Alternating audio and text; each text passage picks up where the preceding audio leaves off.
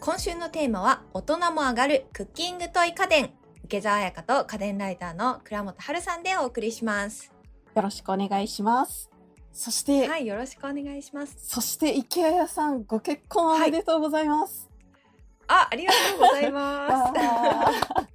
やったー。ありがとうございます。あの今日はご結婚を祝してというわけではないんですが二人暮らしでも楽しめるクッキングトイ家電を紹介したいと思いますおクッキングトイ家電。なんかトイっていうと子供のイメージがありますけど改めてクッキングトイ家電ってどんなものになるんでしょうか？はい。おっしゃる通りトイ家電つまりおもちゃっていうことですよね。最近結構いろんなおもちゃメーカーとかあと家電メーカーがトイ家電っていう子供が安全に遊べるだけど料理できるっていうクッキングトイっていうものを出してるんですよ。はい料理っていうのはいろいろ切ったりあとは加熱したりっていうことで怪我をしたりすることもあるんですけれども 子供が安全に料理をしたりあとは食べることを楽しめるようにしてるおもちゃのことですね。はい、子供の安全な補助っていうのは調理補助系クッキングトイってよく言われたりするんですけれども、まあ、結構各工程ごとに補助ツールが用意されてます。例えば結構大人でも作るのが難しい。マカロンとか。マカロンだったら、まあ、泡立て用のハンドル型ホイッパーとかですね。あとは、えー、と形を作るための補助シートとか。いろいろそういうものがいっぱいあって各工程ごとに安全かつ子供でも不器用でも綺麗に作れる可愛く作れるっていうのがトイ家電のクッキングトイ家電の特徴ですね。確かに、はい結構お菓子作るのって大人でもこうマカロンだと膨らまなくてぺしゃんこになってしまったりとかですよ。まあ結構あるんですよ本ね。当にマカロンはねトイ家電でも結構10歳過ぎぐらいにおすすめしたいぐらいの難しさですよね。はいトイ家電でもそうそうんですすよ。実はトイだからって子供誰でもできるってわけではなかったりするんですけど、はい。あとはですね、スイーツ以外にもお寿司を巻く海苔巻き系の補助系。海苔巻きってぐちゃぐちゃになりやすいんですけれども、この巻くところを補助してくれるえー。クッキグングトイとかあとはそういう作るところだけじゃなくって回転寿司トイ作ったお寿司をぐるぐるテーブルの上で回してくれる 回転寿司系のトイとかあとはあのよくある流しそうめんスライダーとかあの食べることを楽しむっていうお楽しみ系のクッキングトイっていうのも増えてます。これがあるだけで映えそうですね。そうですね。いかにもおもちゃおもちゃしたものだけじゃなくって最近は家族で楽しめるパーティー調理家電もクッキングトイっていう分類されることあるのでなかなか最近ちょっと定義が難しい分野ではあるんですがすごく面白い製品が多いので実はうちもですね大人が楽しめるということでタカラトミーが出しているそば打ち名人っていうクッキングトイを結構昔から使っててですねうん年末の年越しそばはそれで作ったりするんですよ。おーはいそうなんですか。ちょ違うんですか？結構。はい、あのそばって。水を加えるところと練るところ、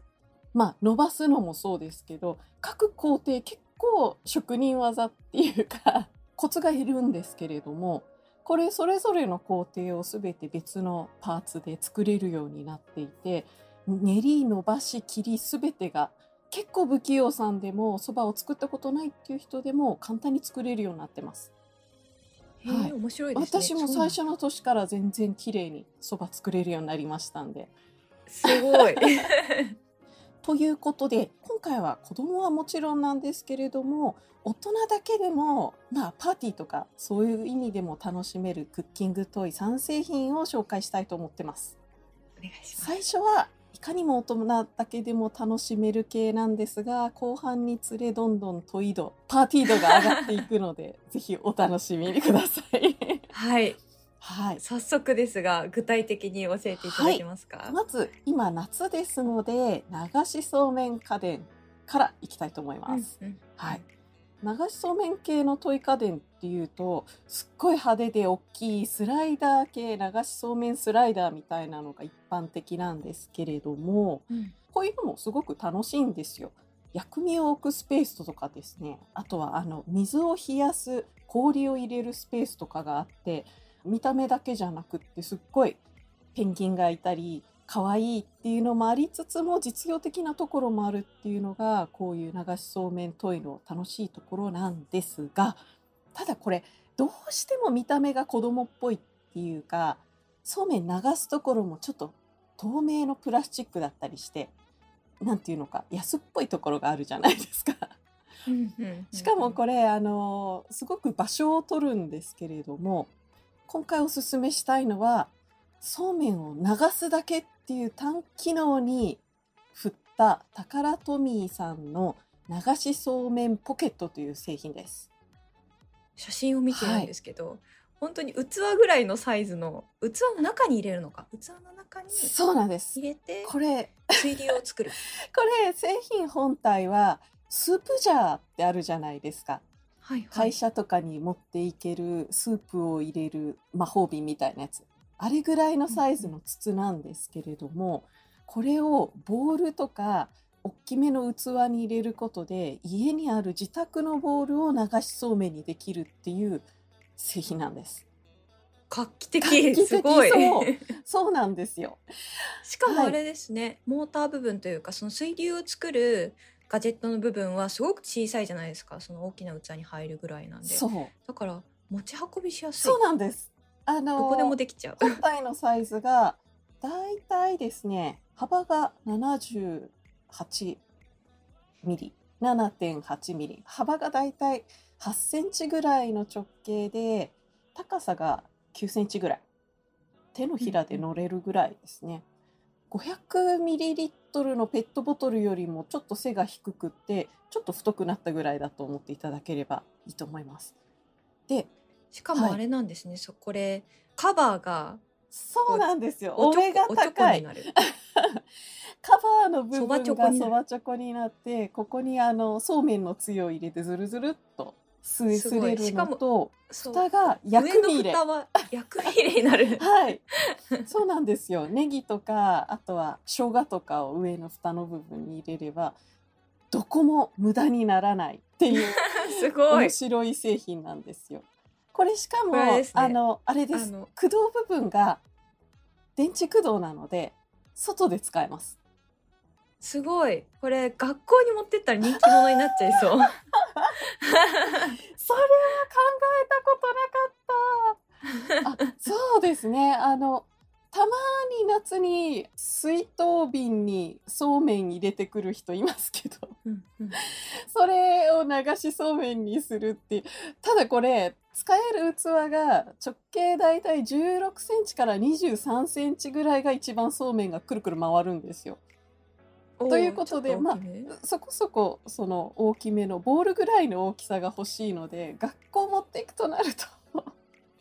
ボールをまずどっかで調達しないといけない、ね。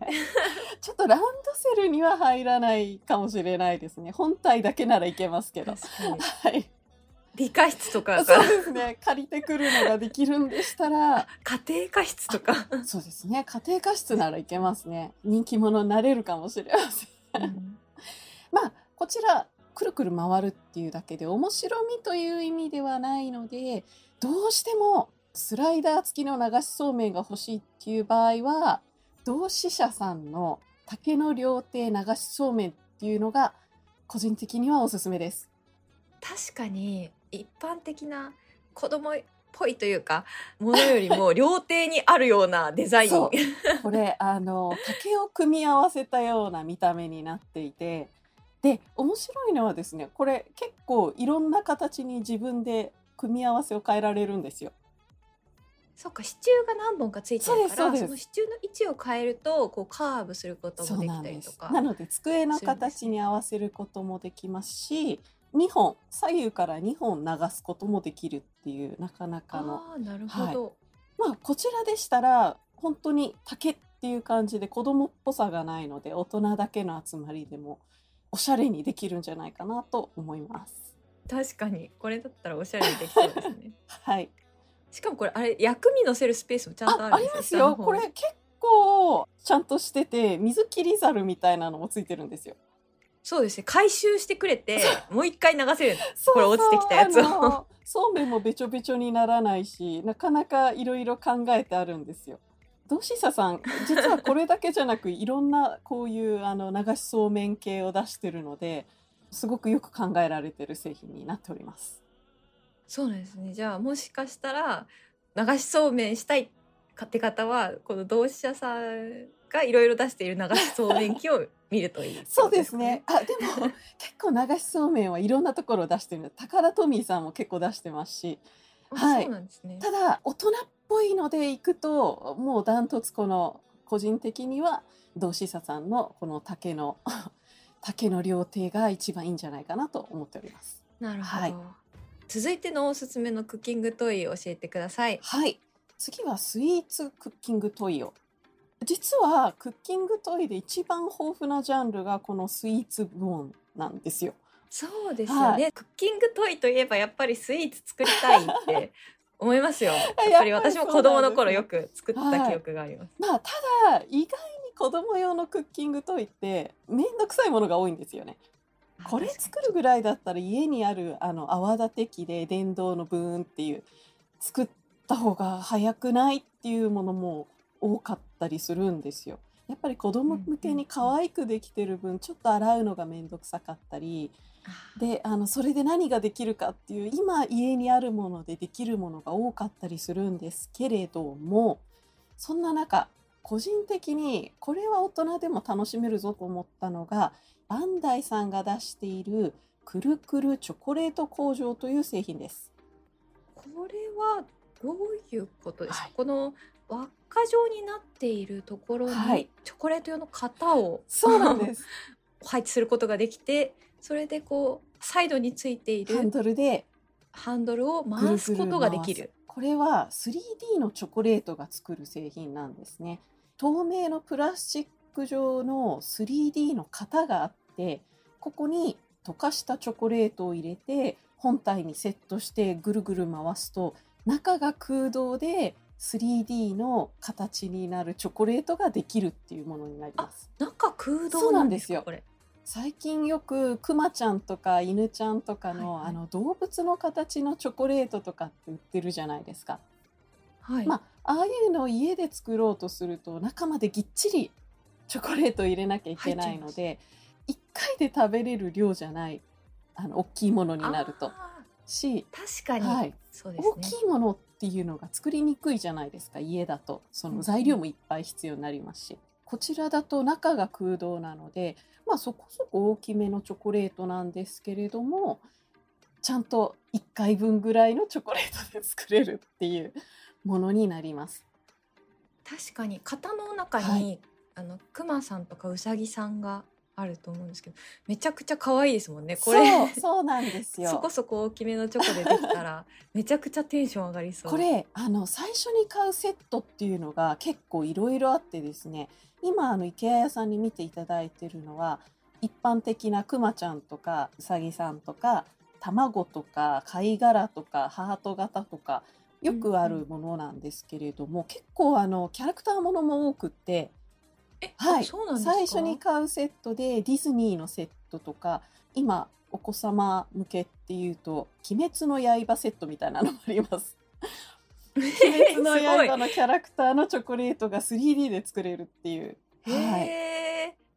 めちゃくちゃコラボしそうなんてるですよ。すみっこ暮らしとかいろいろあってですね。はい、その他肩だけでも実はちょっと売ってたりするんです。はい、肩だけだそうなんと7800円ぐらいで買えるので結構だから追加で買いやすいっていう意味でもなかなかこれに関しては現在家にあるもので作るのは結構綺麗に作るのは難しいので立体チョコっていう意味ではこちらのくるくるチョコレート工場っていうのはかなりおすすめになっております。確かにこれ、バレンタインであげたらめちゃくちゃ簡単そうなのに人気者になれそうですね。そうなんですよ。これあのまあ子供だったら型作るだけでも楽しいんですけれども、ちょっとだけ中に穴開けて中にムース入れたりジュレ入れたりとかですね、穴を開けて中にいろいろ入れるっていうアレンジをしたりとか、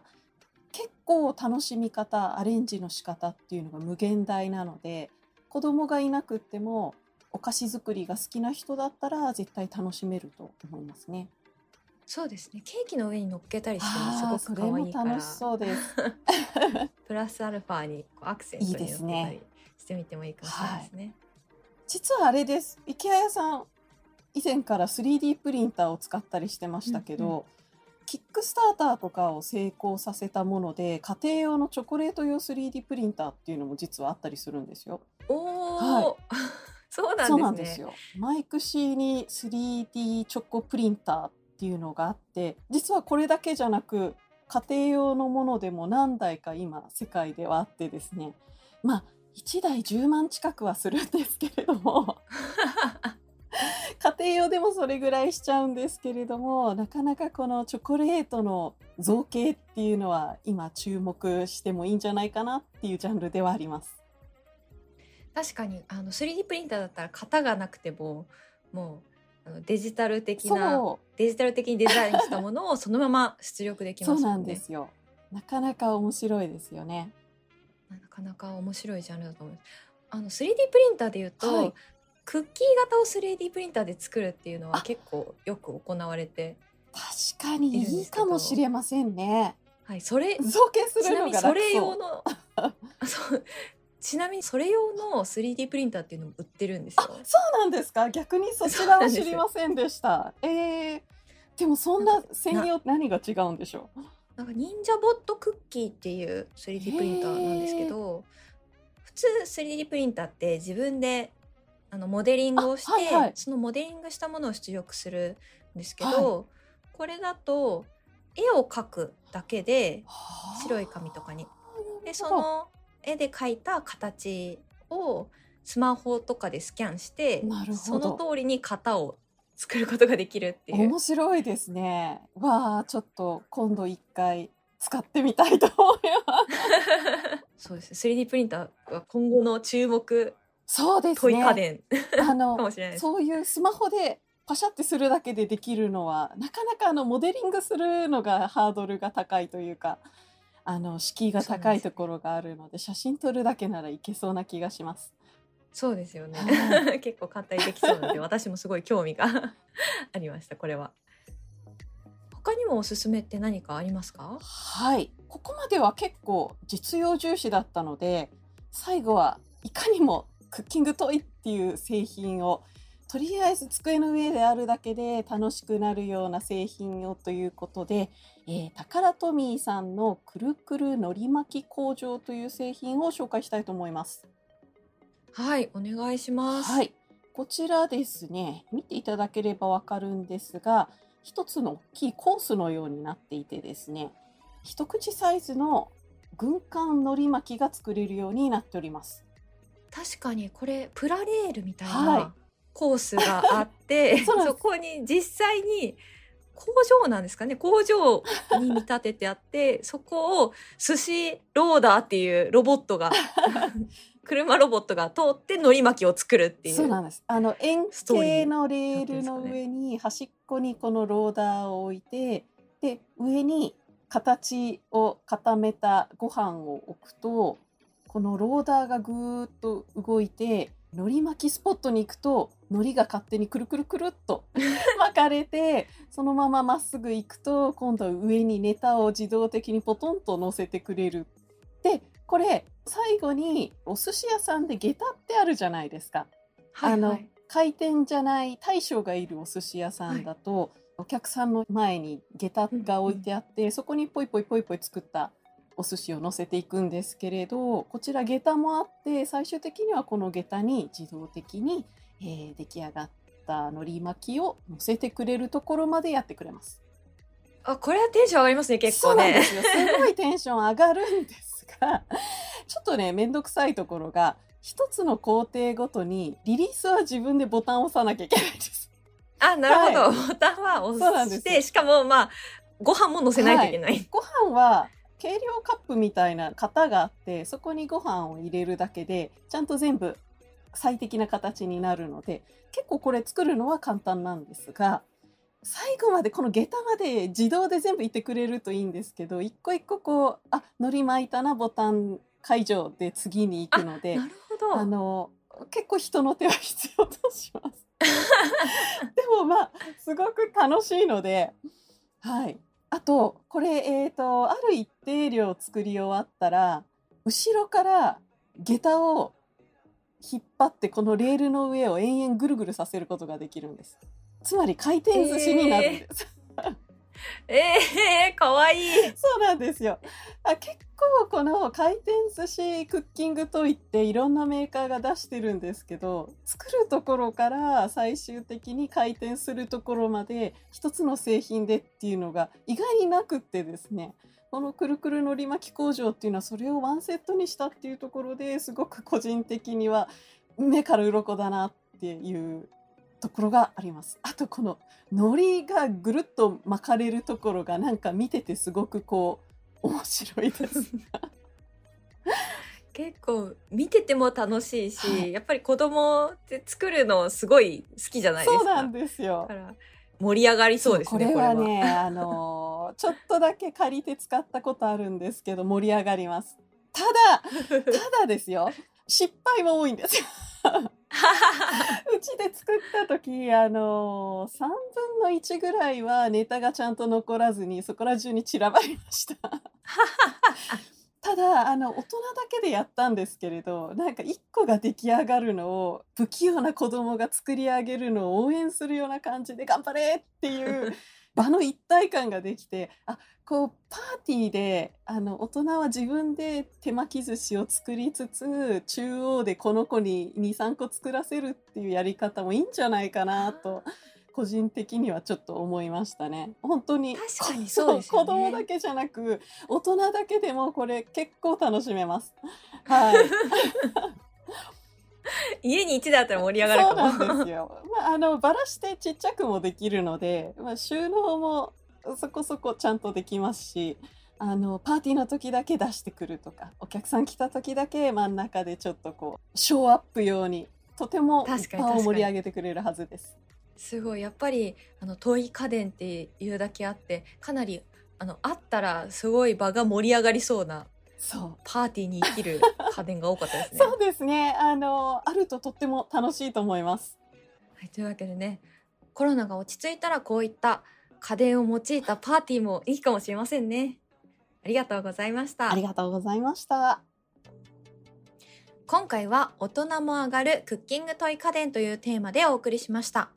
クッキング家電についてもっと知りたいという方は、シャープ109、眺めるだけでも満足、おしゃれキッチン家電の回もおすすめです。お聞きのポッドキャストアプリの概要欄のリンク、もしくは番組ホームページから聞けますので、ぜひ探してみてください。そして番組のフォローもぜひぜひお願いします。最新話が配信されるたびに通知を受け取れますので、聞き逃すことなく、家電の最新情報をチェックすることができます。お聞きのポッドキャストアプリで家電最前線をぜひお願いします。さて、家電最前線では番組への感想もお待ちしています。番組で紹介された家電を買ってみましたといった感想をツイッターでハッシュタグ家電最前線をつけて投稿してください。ここで一つご紹介します。花太郎さんより、シャープ140日本未上陸海外の未来キッチン家電の感想です。今回の配信とてもワクワクしました。特にサーモミックスは早く日本に上陸してほしいですね。何でもできすぎて1台だとむしろ足りないような気もしますが、上陸する際のお値段が気になります。本当ですね。という感想をいただきました。はい、あの、せめて、せめて15万ぐらいになると。手が届きやすいんですけどね。はい、